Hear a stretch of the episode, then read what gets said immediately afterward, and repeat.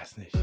Also eigentlich ist, im Grunde genommen ist das ja eine ganz professionelle Geschichte, wenn du so willst. Ne? Also vor allem, wenn da jetzt auch ein Vertrag dahinter steht. Es ist halt aber halt auch ein super merkwürdiger Fetisch. Da guckst du halt auch erstmal wie so ein Frosch, wenn du das hörst. Ja. Studio Raw, der Fotopodcast mit Sascha und Sascha. Hallo, herzlich willkommen zu einer neuen Ausgabe und zwar der insgesamt 28. Ausgabe von Studio Raw, dem Fotopodcast mit Sascha und Sascha. Wir sind heute praktisch ein halbes Jahr alt. Praktisch? Das ist ja krass. Die 54 Wochen hat das Jahr, ne? 2 im Sinn. Zu spät für Mathe, das du nicht. 26 das ist ein halbes Jahr. Also sind wir gut darüber jetzt. Wir sind schon über ein halbes Jahr alt, Mann. Hier, der Kalender zeigt doch hier irgendwo die KW-Wochen an. Ah, nee, aber wir hatten auch jetzt auch ein paar Folgen, die auch doppelt waren oder so. Aber wir müssten ja easy ein halbes Jahr alt sein. Ja, locker. Also wir sind in Folgen ein halbes Jahr alt heute. Ja, wir müssen schon darüber nachdenken, was wir in unserer Jahresfolge machen. Ja, was wollen wir machen? Wir haben wieder viel vor heute. Mhm. Unter anderem müssen wir, wollen, können, sollen wir eine, ich hätte jetzt fast Zuschauerfrage beantworten. Ja, wobei Zuschauer kommt ja auch hin, weil Podcast ist ja Kino im Kopf. Ja, das hast du aber schön gesagt. Okay, ich bin ein Philosoph. Und zwar hat der Norbert uns geschrieben, vielen Dank für den informativen Podcast. Ein Punkt, der mich sehr interessiert, ist leider nicht angesprochen. Also es bezieht sich auf den Podcast mit Guido, die vorletzte Folge. Was hat ein Telekonverter für einen Vorteil gegenüber späterem Kroppen? Insbesondere im RF-System sollten die beiden Telekonverter ja nochmal deutlich besser geworden sein. Ja, die Antwort vom Guido darauf, vorbereitet wie ich bin, habe ich die natürlich nicht gerade. Wo habe ich die? Da. Nein. Du hast sie mir geschickt. Da. Ja, Guido schreibt im Prinzip, kurz gesagt, ja, Telekonverter ist besser als Kroppen, denn mit dem Telekonverter habe ich später, also angenommen, ich fotografiere jetzt mit der 20-Megapixel-Kamera, immer noch 20 Megapixel bei einem Zweifachkonverter, wie wenn ich das Bild praktisch auf die gleiche Größe beschneide. Dann bleiben mir nämlich von den 20 Megapixel nur noch 5 übrig am Endbild. Von daher ist der Telekonverter auf jeden Fall qualitativ besser als beschneiden, aber, und was ich auch nicht wusste, ein Objektiv hat eine Auflösung, also auch Megapixel-Auflösung. Ja, und wenn ich jetzt ein Objektiv mit 80 Megapixel Auflösung habe, die kann man übrigens, glaube ich, gar nicht nachlesen, und ich nehme einen Zweifach-Telekonverter, dann schafft es die 20 Megapixel Kamera noch locker. Wenn das Objektiv allerdings nur 35 Megapixel schafft, sage ich mal, und ich nehme Zweifach-Telekonverter, dann ist die Qualität natürlich immer noch besser als beim Kroppen, aber halt auch nicht so optimal. Mhm. Genau. Da verliert das dann so ein bisschen. Also kurz zusammengefasst, ja, Telekonverter ist besser als Kroppen, weil wegen Pixelverschwendung, was ich immer sage, beschneiden ist Pixelverschwendung. Ja, ist halt die Frage. Die Telekonverter, die kosten halt hier so ein Zweifach-Extender 409 €. Das ist aber nicht der RF, oder? Das ist der EF. EF, ja.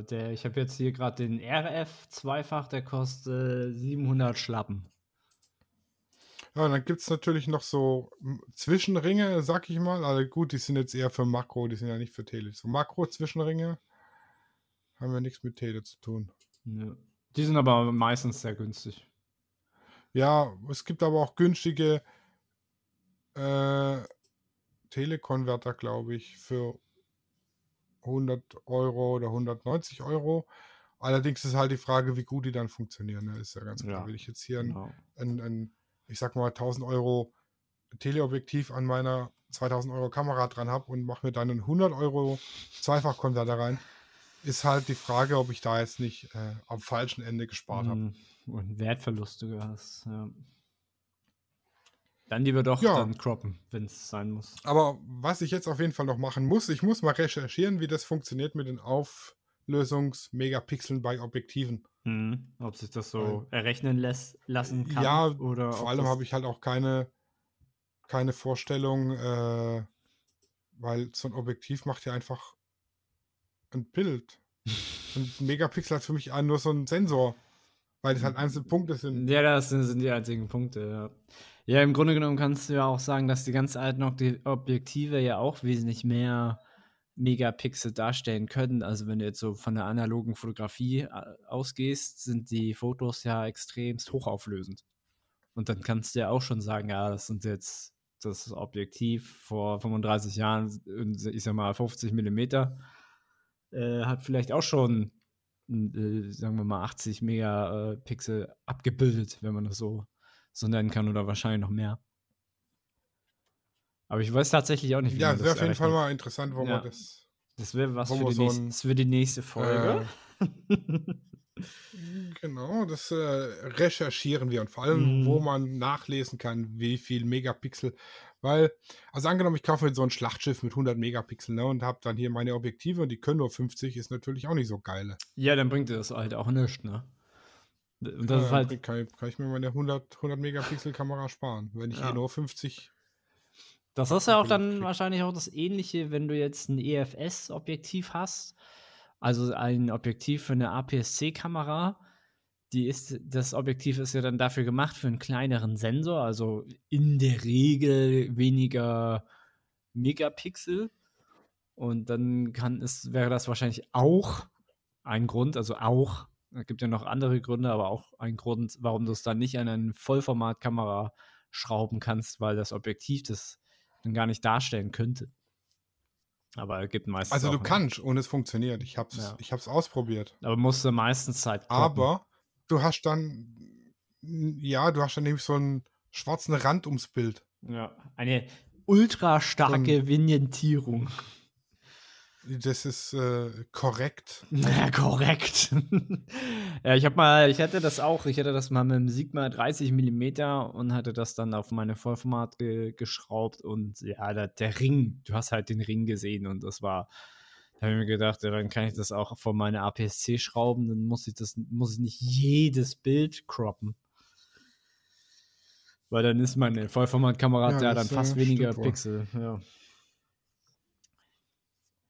Ja, wie fandest du denn die letzte... Ja, was haben wir noch in der Folge? Ja, wollte ich gerade fragen, wie fandest du die letzte Germany's Next Topmodel-Folge? Ach, du bringst jetzt aber total das Chaos hier rein.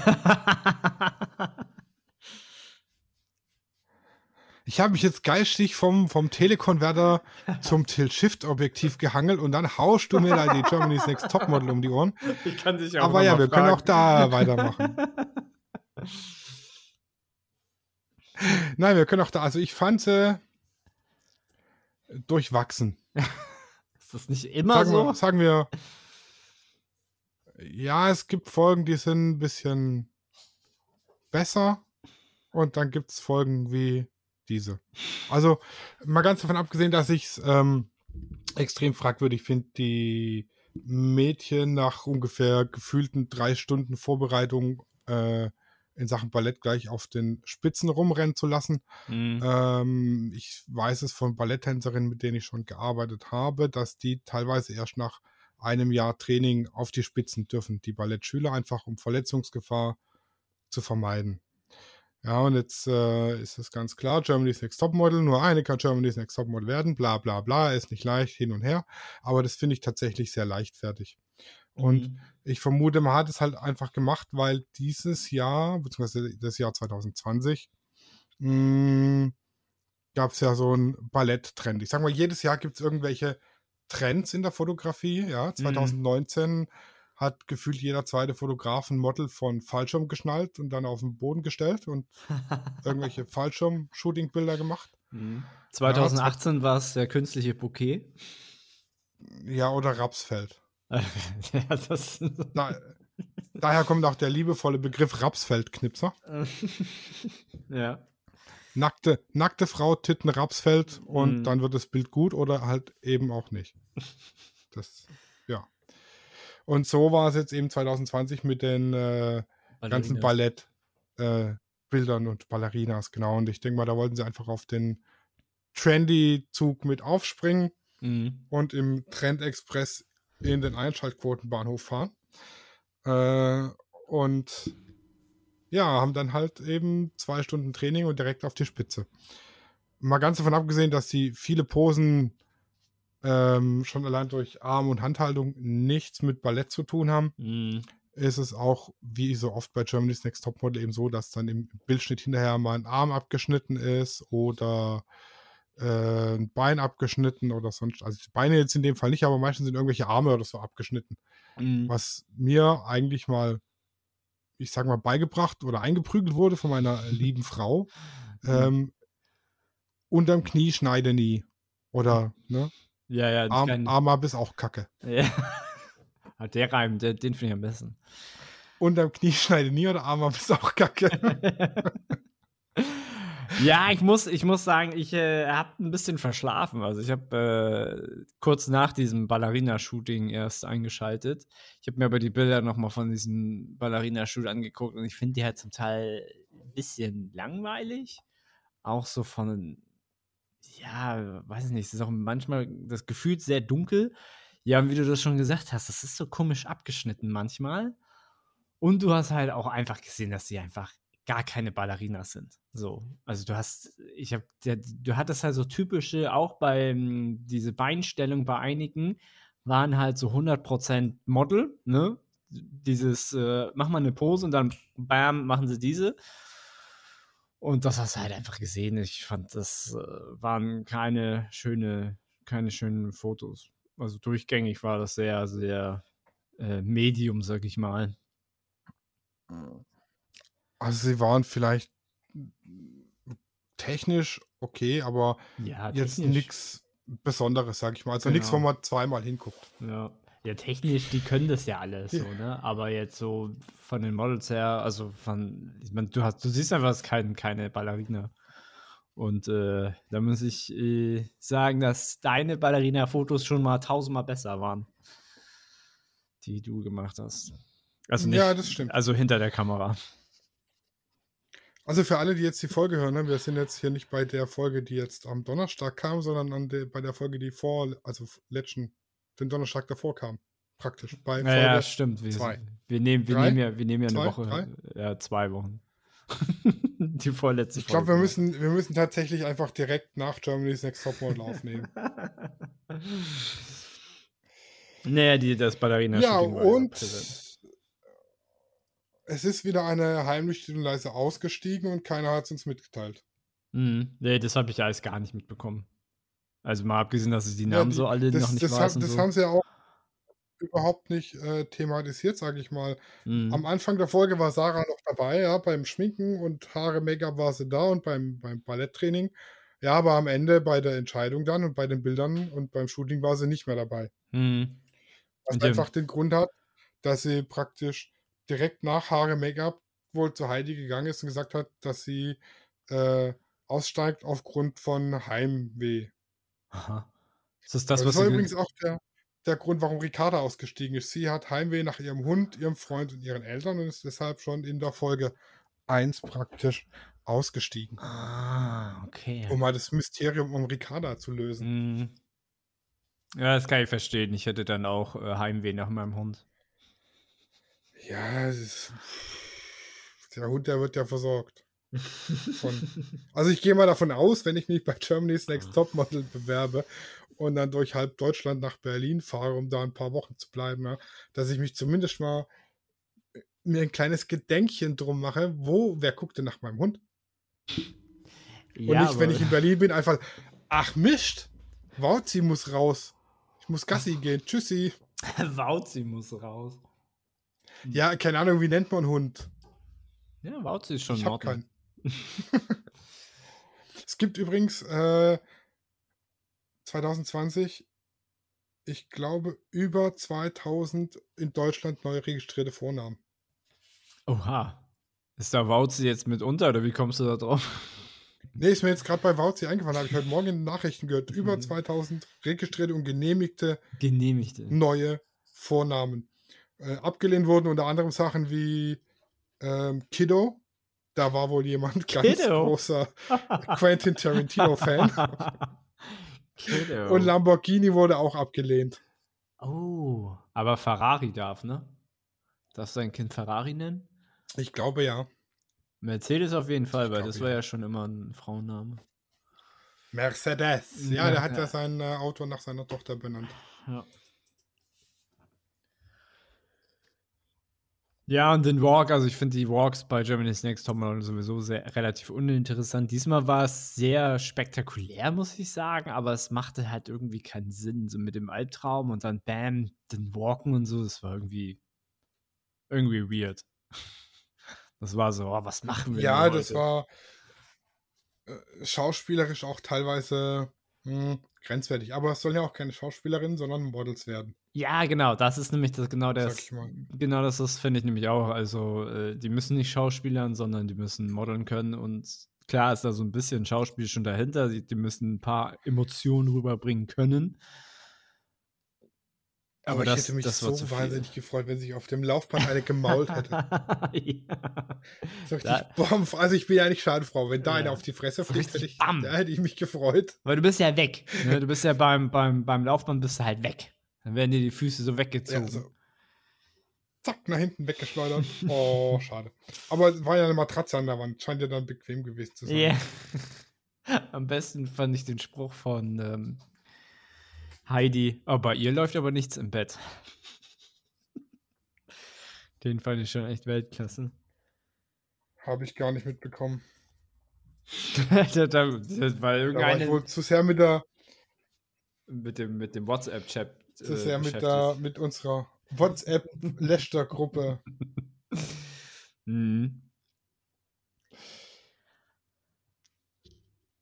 Ja. Und diese Woche. Aber ich bin gespannt, die Folge, die jetzt am Donnerstag kommen soll, da freue ich mich ja wahnsinnig drauf. Also nicht, weil es da Titten zu sehen gibt, da wird ja alles geblurrt, aber das Geheule für den Nacktwalk ist halt, das ist halt schon... Ja, das ist halt schon geil. Und auch, dass Heidi da nackig rumhockt, also in der Vorschau hat man gesehen, dass sie wohl auch sich da dem angepasst hat, sage ich mal, ne? Mhm. Wobei ich ja glaube, dass da einfach nur die sitzt in Unterwäsche da und dann wird das geblurrt, keine Ahnung. Ja, bestimmt. Ist ja ein dicker schwarzer Balken. Da kann man viel dahinter verstecken. Toll. Aber die Designerin, die Fotografin ist cool, die dabei ist. Die kenne ich halt nicht. Bin ich gespannt. Ich stehe gerade namenstechnisch auf dem Schlauch, aber die ist gut, die gefällt mir und die mag ich. Mhm. Ja, tatsächlich. Ich frage mal mein Lexikon, wer denn da dabei ist.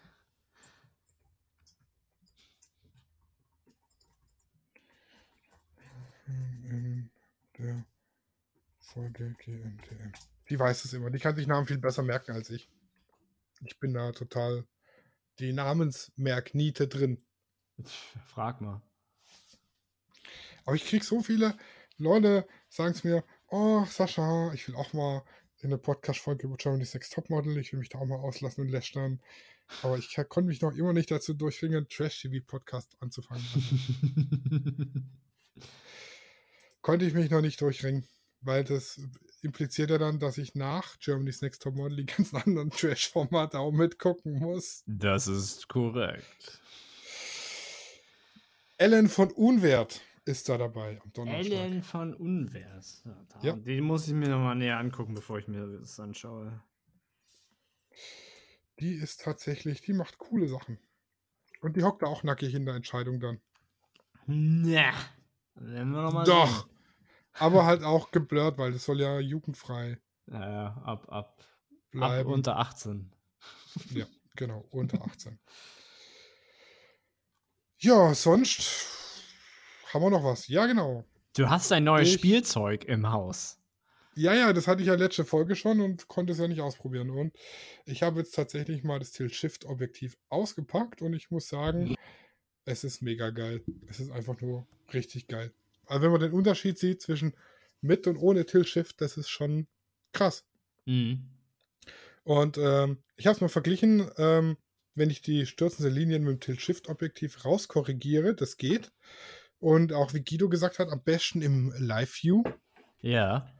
Und da es halt ein komplett manuelles Objektiv ist, nutze ich dann beim Live-View auch die Lupe für den Fokus, dass ich einfach besser sehe, wo habe ich fokussiert. Mhm, ja. Funktioniert es mit der Lupenfunktion wunderprächtig. Und da sieht man auch dann direkt, wenn die stürzenden Linien raus sind und so weiter. Ja, das hast du mir gezeigt, das sieht man echt gut. Ja, und ich habe immer ein Vergleichsbild gemacht, einmal geschiftet und einmal ungeschiftet praktisch die gleiche Perspektive vom Gebäude. Mhm. So zum Vergleich und habe dann die ungeschifteten Bilder im Lightroom nachkorrigiert. Praktisch die stürzenden Linien rausrechnen lassen. Mhm. Und das hat funktioniert, gar keine Frage. Das Ergebnis war auch teilweise besser wie das von mir geschiftete, weil ich einfach noch so ein bisschen das Fingerspitzengefühl und die Erfahrung brauche, glaube ich. Mhm. Ja, aber mir geht halt ein relativ breiter Rand vom Bild verloren, weil durch das Shiften sich ja das Bild an sich verzieht und dann muss es beschnitten werden. Also mir fehlt nachher gut. Also wenn ich jetzt das Gebäude fotografiere und ich habe davor, sagen wir mal, 2 Meter Straße auf dem Bild, dann kommt das Gebäude und dann kommt oben nochmal ein bisschen Himmel. Ja, und ich kropp das dann in dem Korrekturtool von Lightroom, dann fehlt mir praktisch die komplette Straße und ein Teil vom Gebäudesockel.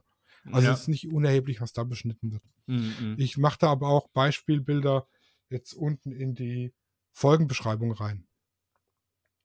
Ja, und von daher lohnt sich das Tilt-Shift-Objektiv, wenn man viel Gebäude und Interieur macht und so, auf jeden Fall. Architektur, genau. Und die Tilt-Funktion habe ich natürlich auch getestet, wo man praktisch die Schärfeebene verlagern kann. Und da habe ich ja auch ein Beispielbild geschickt von einer Mauer. Mhm. Da habe ich ich glaube, relativ spitzen Winkel die Mauer entlang fotografiert mit einer Blende 3.5. Offenblendiger geht mit dem Objektiv nicht. Und einmal getildet und einmal ungetildet. Und einmal hat man halt den üblichen, wie man scannt, Schärfeverlauf drin, dass es nach hinten unschärfer wird. Mhm. Und wenn man die Tilt-Ebene richtig verwendet, ist halt, obwohl man jetzt im spitzen Winkel die Mauer entlang fotografiert, die Mauer komplett scharf, auch bei einer Blende 3.5, ohne dass ich jetzt hier auf Blende 8, 10, 11 oder keine Ahnung wohin gehen muss. Ja, das ist echt krass. Das ist echt nice. Und dann habe ich tatsächlich mal die Tilt-Funktion falsch rum angewendet und habe bewusst die Schärfeebene falsch gelegt, sag ich mal, und dann sah das Ding aus wie ein Spielzeughaus. Achso, wenn du sozusagen so das horizontal hinlegst. Ja, wenn ich praktisch parallel zu meinem Motiv stehe, aber die Schärfeebene um 8 Grad neige. Hatte ich dir das Bild geschickt? Nee, doch. Nee. Nein, doch. Oh! Nein! Jetzt muss ich selber mal gucken. Ja, doch, habe ich. Das letzte, was ich dir da geschickt hatte mit dem... Aber das allerletzte. Mit dem grauen, eckigen, runden... Also mit dem grauen, eckigen Gebäude mit den runden Ecken. Doch, ja, jetzt sehe ich das. Ja, aber das... Eigentlich auch mal unten noch mit dran. Ja, und stimmt, die Gebäudereihe mit den 3 Gebäuden nebeneinander genauso. Mhm. Also die 2 Bilder davor. Ja, das ist witzig. Also es ist schon ein richtig geiles Spielzeug. Ich bin begeistert. Also man braucht auf jeden Fall Zeit, weil es halt, wie gesagt, komplett manuell ist. Sowohl Fokus als auch Blende. Und Stativ auf jeden Fall, dass man das gescheit tilten und shiften kann, aber es macht wirklich mega Spaß. Ich habe noch nie so geile Bilder von Gebäuden gemacht wie mit dem Objektiv. Mhm. Und dann habe ich Leute weggestempelt. Das ist ja einfach. Naja, wenn sie jetzt gerade an der Kante vom Gebäude stehen, eben nicht, weil du dann ja nichts hast, wodurch du das Gebäude ersetzen kannst. Ja, okay. Aber ich hatte immer mehrere Bilder gemacht von den Gebäuden. Mhm. Wo an unterschiedlichen Stellen halt die Leute sind, weil sie durchs Bild gelaufen sind. Und habe die dann übereinander gelegt und einfach immer die Ebenen an die Stelle hin maskiert, wo ich es gerade gebraucht habe. Mhm. Und dann waren die Menschen weg. Dann waren sie weg. Du und da fällt es auch nicht auf, dass das ein oder andere Bild der Fokus verkackt war, ja. Ja. Weil gesehen aufs Gesamtbild sind die Menschen, die ich da weg gefotoshoppt habe, so prozentual klein, dass so ein kleiner Fleck, der jetzt auf einfach mal halt ein Fenster unscharf ist oder eine Häuserkante, dass das gar nicht so auffällt. Mhm. Aber die gefotoshoppten habe ich hier noch gar nicht geschickt, fällt mir da auf. Das stimmt, ja. Aber das lässt sich ja ändern. Moment, ich habe jetzt hier... das lässt sich ja ändern. Ich muss es nur finden. Ich habe immer so viel Dateichaos bei mir. Wo habe ich die denn hin? Wo habe ich die? Ich habe die doch in die... Ach, da. Ja, guck an. Guck an, da sind sie doch. In der Dropbox. So, guck du, das hier ist bearbeitet. Das hänge ich, also ich hänge die bearbeiteten unten an die Folge dran. Also man erkennt es jetzt, wenn man hinguckt, das eine Stoppschild, ja, vor dem helleren, also vor dem zweiten Haus ist ein bisschen unscharf. Aber wenn man es nicht weiß, sieht man es nicht.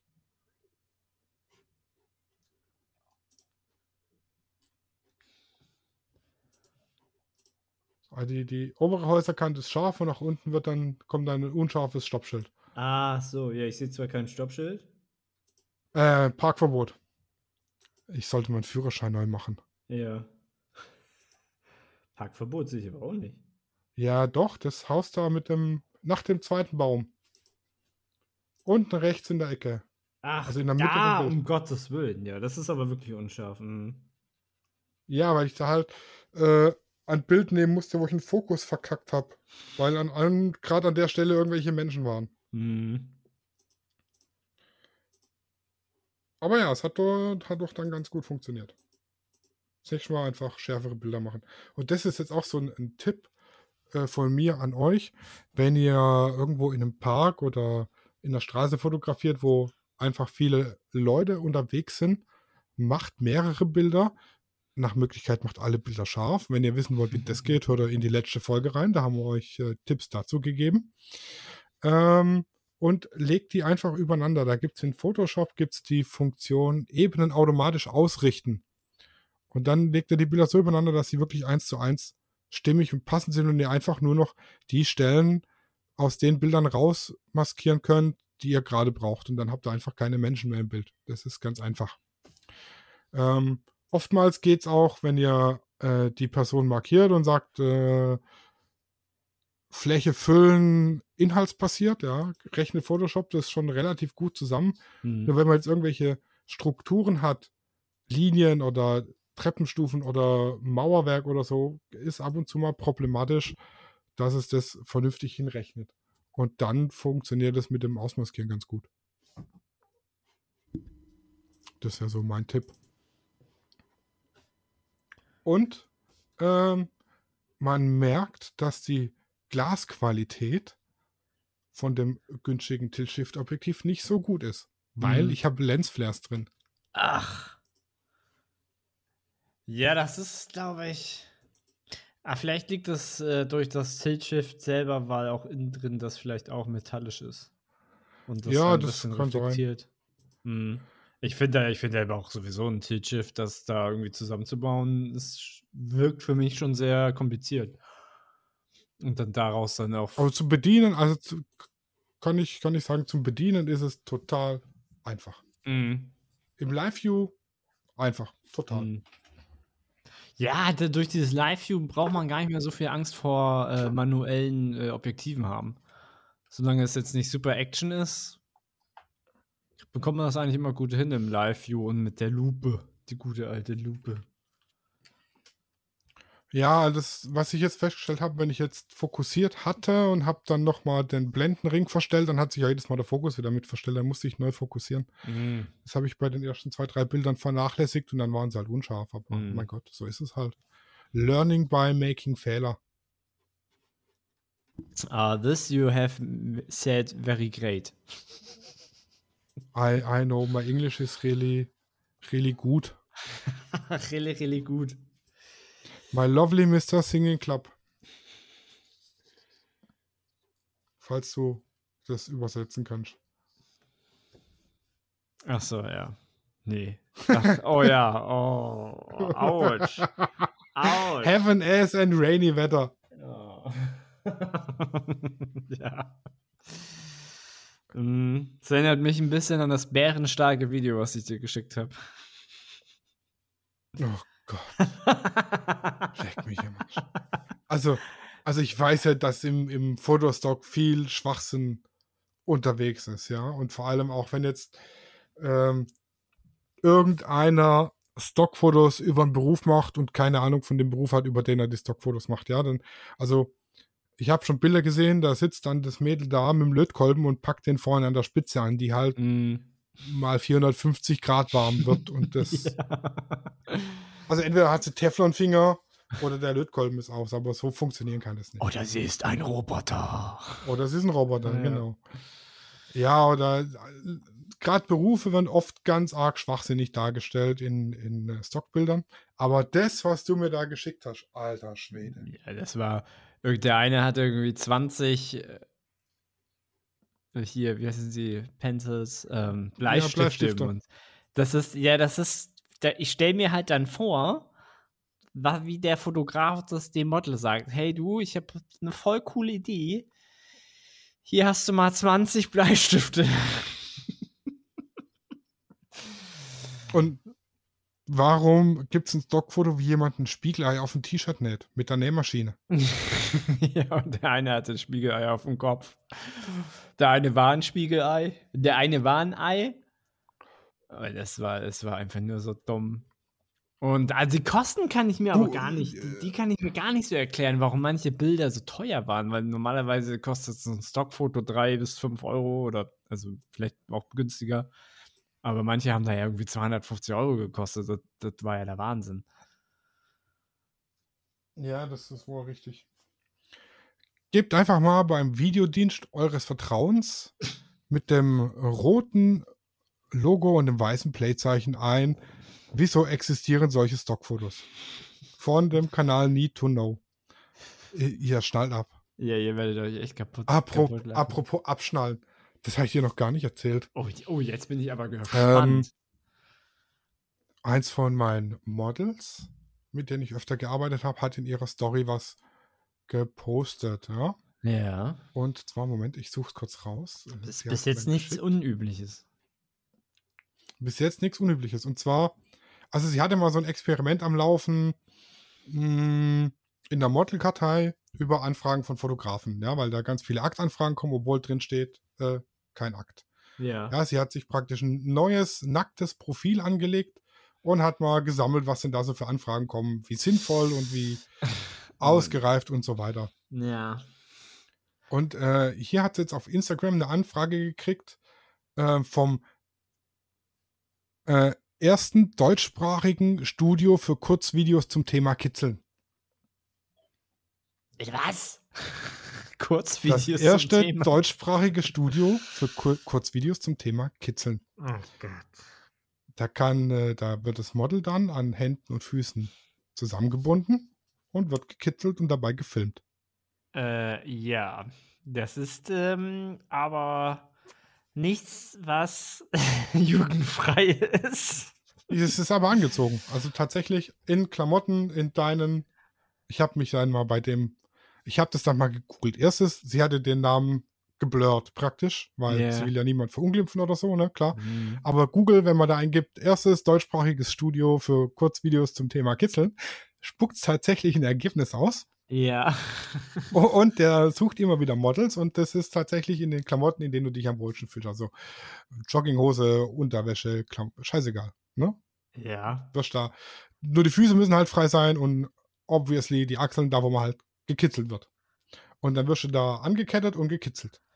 Und wenn ich es richtig gelesen habe, gibt es tatsächlich für die Models ein Honorar. Weil, und jetzt kommt der Plot-Twist, sag ich mal. Ne? Der wird für mich wahrscheinlich überhaupt nicht überraschend sein, aber erzähl. Die ganzen Videos werden auf einer Fetischseite vertickt. Ja, ach! 15 € pro 10-Minuten-Video. Um Gottes Willen! Oh.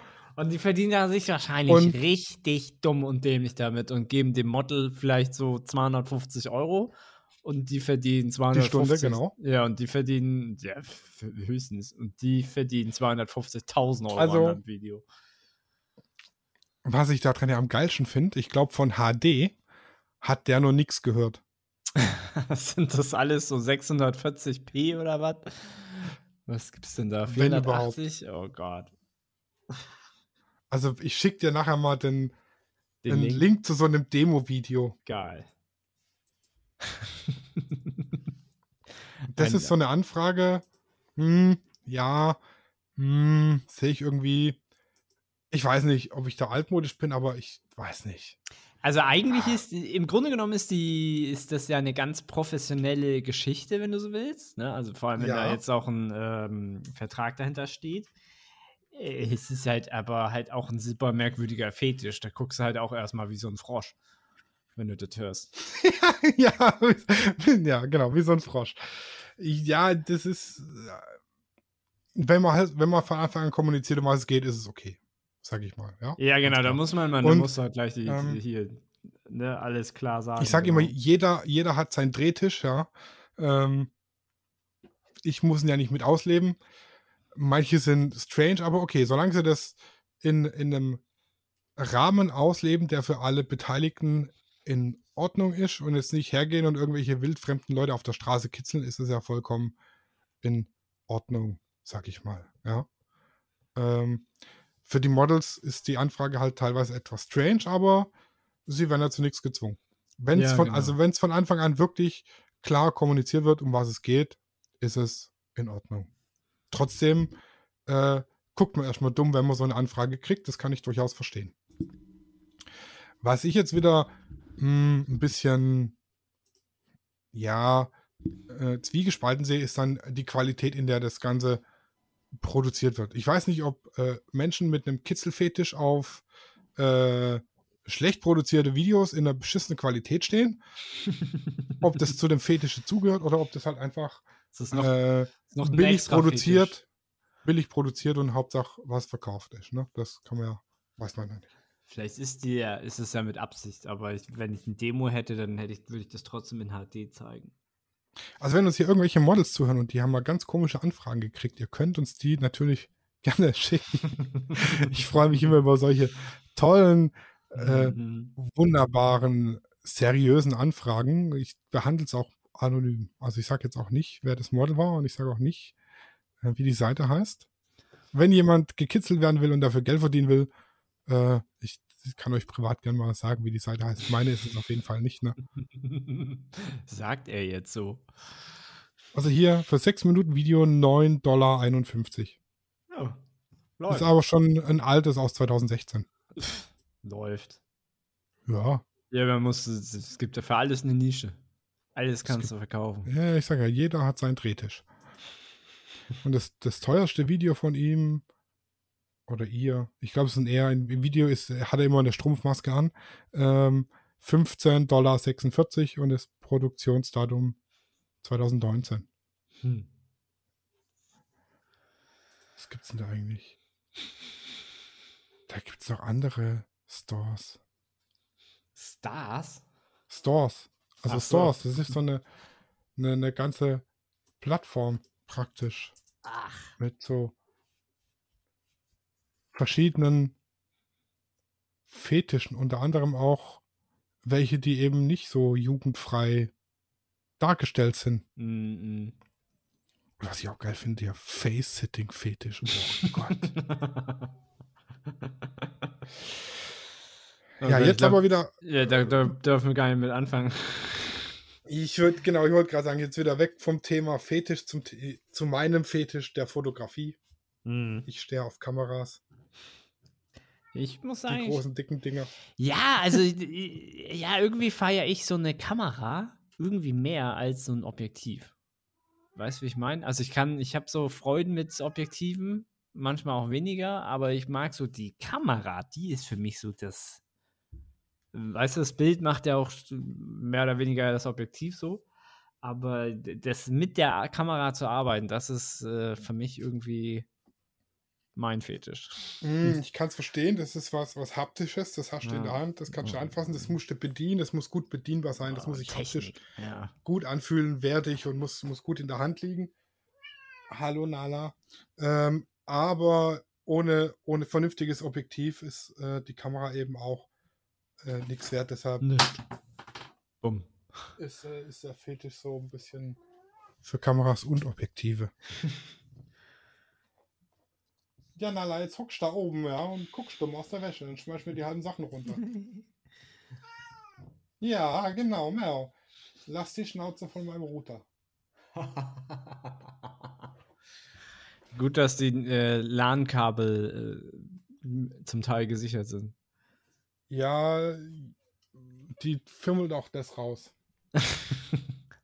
Also ich habe ja hier in der Wohnung keine Netzwerkverkabelung und habe im Wohnzimmer vorne meinen Router stehen, weil da halt die Telefonbuchse ist. Und jetzt hatte ich hier immer über Powerline, so Devolo-Dinger, die Verbindung war dann allerdings, wenn es gut lief, mal 10 Megabit von hier zum Modem und entsprechend geil langsam war auch das Internet, sag ich mal. Und jetzt habe ich mein WLAN, 2 Net-Extender und hier vorne der Net-Extender hat ein LAN-Kabel, das dann wieder zu meinem Switch geht, der hier im Büro die ganzen Geräte versorgt. Das funktioniert auch relativ gut, 50 Mbit kriege ich hin, läuft. Aber der hängt jetzt halt oben am Schrank, weil so ein Router sollte immer oben hängen. Unten machen die nämlich überhaupt keinen Sinn auf dem Boden. Und da fummeln die Katzen halt gern dran rum. Mm.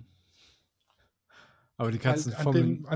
Neben dem Schrank, an dem da hängt, steht so ein halbhoher Schrank mit Schubladen und meinen ganzen Druckerpapier und so Gedöns drin. Und da klettern die immer drauf. Und spielen dann an meinem Router. Das können Katzen gut. Und jetzt der Funfact für alle, die WLAN-Probleme haben, hängt euren Router nach oben, denn er funkt standardmäßig immer nach unten, strahlt ein Router ab. Deshalb ist es auch sinnvoller, ihn auf dem Dachboden aufzuhängen wie im Keller. Ah. Wenn er nämlich auf dem Dachboden hängt, habe ich im Keller besseren Empfang wie auf dem Dachboden, wenn er im Keller hängt. Und ich habe ja die gleichen Schichten an Bodenbelägen, die er durchdringen muss, sage ich mal, habe aber trotzdem von oben nach unten besseren Empfang wie von unten nach oben. Interessant. Das ist so der kleine Pro-Tipp fürs Netzwerk. Außer man will das WLAN wirklich sehr zielgerichtet haben. Ich kann ja auch direkt den Boden funken, dass mein Laminat surfen kann. Ja. Macht natürlich richtig viel Sinn. Ja, was keinen Sinn macht, den Router in Alufolie einzupacken. Oh Mensch, das war richtig. So kannst du auch deine, sagen wir mal, Freunde ärgern. Oder also wenn Leute überhaupt nichts mit. Ja, Technik. So kann man dich schon mal nicht hacken. Ich habe da natürlich heute von einem zum anderen, ey. Ja, die natürliche Firewall. Ich habe einen Push gesehen von einem Autor, der hat einen Screenshot gemacht von den WLANs bei sich in der Umgebung und den WLAN-Namen, die schon ziemlich witzig waren. Und darunter gab es natürlich zigtausend Kommentare mit WLAN-Namen. Ja. Also meins heißt ja tatsächlich The Black Eyed Peas. Ja. Heißt mein WLAN. Aber da waren Sachen dabei. Also das war schon sehr kreativ. Ich kenne einige. Also Skynet ist eigentlich mein Lieblingsname für ein WLAN. Falls du Terminator kennst. Ja, ich kenne Terminator nicht. Ja, und da ist das Netzwerk auch Skynet. Und also du musst mich jetzt nur fragen, welchen Terminator? Ja, das ist immer Skynet. Immer das Netzwerk war immer Skynet. Und geiler Micha. Geiler Micha? Das ist halt geiler Micha. Ja, oder ... ich euch alle. Also ich kenne viele, viele vulgäre Namen kenne ich von Netzwerken. Vor allem, wenn du in der Ich finde aber die kreativen, ausgefallenen finde ich besser. Wie zum Beispiel, Olli, du musst hier klicken. Oh, sehr gut. Das bei meiner Mutti heißt, das Rentner-WLAN von Oma. Ja, sehr gut. C:\virus.exe. Ja. Das ist auch ein geiler WLAN-Name. Das schreckt diese Halbwissenden ab. Susi sorglos. Hallo IBIMS. Oh, Alice im WLAN. BND Überwachungsfahrzeug 4. Kevin, geh nicht bei die Assis. Oh, ich glaube, ich muss mein WLAN auch mal wieder umbenennen. Ich muss echt mal sagen, da bin ich hier, also wenn ich mal meine WLANs hier angucke, die sind super unkreativ. Die heißen halt... Ja, hier genauso. Die heißen echt nur, naja, Anbieter plus eine Nummer. Fritzbox, bla bla bla, Fritzbox, bla bla bla, WLAN, so und so. Das ist echt sehr, sehr langweilig. Ja. Ich glaube, da musst du in die kreativen Innenstädte gehen, dann siehst du schon... Ja, Berlin, die brodelt vor Kreativität. Ja, aber gut, bevor wir jetzt zum nächsten Schwachsinnsthema kommen, würde ich sagen, bis nächste Woche. Ja, bis Oder hast du noch was Sinnvolles? Das fürs nächste Mal. Bis dann, tschüssi. Bis dann, ciao. Studio Raw ist eine Produktion von Lichtwerke Fotografie in Zusammenarbeit mit Lichtzeichner Hamburg. Neue Folgen gibt's immer dienstags. Überall, wo es Podcasts gibt.